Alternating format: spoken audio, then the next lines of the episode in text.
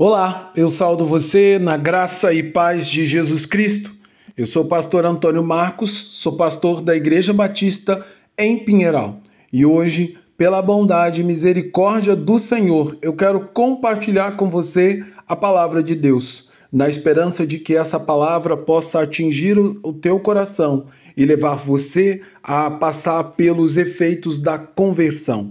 Para isso, então, eu quero ler com você o texto que se encontra no livro de Atos, capítulo 9, versículos 17 e 19, que diz: Então Ananias foi e, entrando na casa, impôs a mão sobre Saulo, dizendo: Saulo, irmão, o Senhor Jesus, que apareceu a você no caminho para cá, me enviou para que você volte a ver e fique cheio do Espírito Santo. Imediatamente caíram dos olhos de Saulo umas coisas parecidas com escamas e ele voltou a ver. A seguir, levantou e foi batizado, e depois de comer, sentiu fortalecido. Saulo permaneceu alguns dias com os discípulos em Damasco. A conversão do homem chamado Saulo, que respirava ameaça contra todos aqueles que invocavam o nome do Senhor Jesus, não foi um exercício de fé apenas para Saulo, que agora deveria crer na divindade de Jesus, mas também era um tremendo exercício de fé para toda a igreja do Senhor Jesus, pois humanamente falando, era impossível acreditar que alguém tão cruel e implacável contra os cristãos como Saulo poderia ser transformado, porque ele estava impregnado com toda a tradição religiosa do seu povo, a qual esperava por um Messias político e militar, a ponto de não conseguir enxergar em Jesus o grande Messias espiritual que queria libertar o povo da terrível e opressora escravidão do pecado. Com isso, somos obrigados a aprender que na Igreja do Senhor Jesus não cabe aos crentes a tarefa de escolher e determinar aqueles que serão salvos.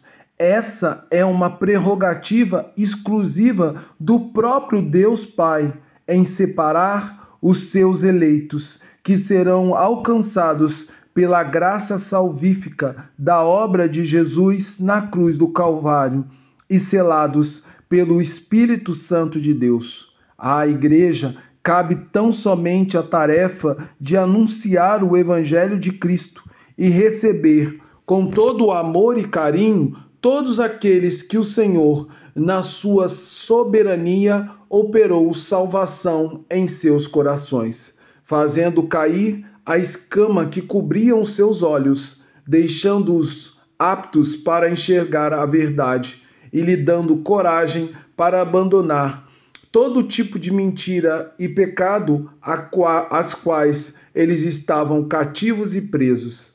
Assim, na conversão de Saulo, como em toda conversão, não ocorreu apenas um ajuste de rota ou uma mudança superficial, e muito menos uma simples troca de religião a conversão verdadeira é a morte da antiga natureza corrupta e escravizada pelo pecado.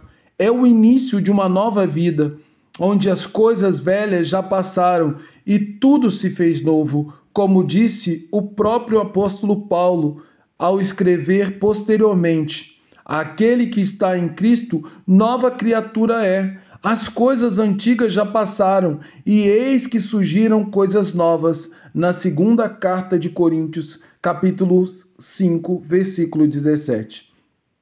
Dessa forma, quando Ananias estendeu a sua mão sobre Saulo e orou em nome de Jesus, algo profundamente espiritual aconteceu dando origem a uma transformação radical, onde Saulo passou a ser chamado de Paulo. Ele, naquele exato instante, ficou cheio do Espírito. Então ele passou alguns dias junto de seus irmãos e irmãs em Cristo, certamente orando e aprendendo acerca do Evangelho de Cristo, para então ficar um período de três anos no deserto da Arábia, aprendendo e buscando o conhecimento do Senhor, e depois, somente depois, então, dar os primeiros passos do seu ministério missionário de pregação do Evangelho de Cristo nas sinagogas por onde passava, dando um testemunho de que Jesus é realmente o Filho de Deus. Com isso, somos levados a perceber uma segunda característica da conversão verdadeira: é que ela nos enche de coragem e ousadia para falar de Jesus e oferecer às pessoas a maravilhosa oportunidade de se tornarem uma nova criatura e começar uma nova história pela fé no Filho de Deus. Sendo assim, eu convido você a gozar da plenitude dessa nova vida em Jesus Cristo, onde vivemos em novidade de vida. Eu não estou chamando você a aderir uma nova religião, mas eu estou te convidando a viver uma nova vida e a ser uma nova criatura por meio da fé em Jesus Cristo como seu Senhor e Salvador.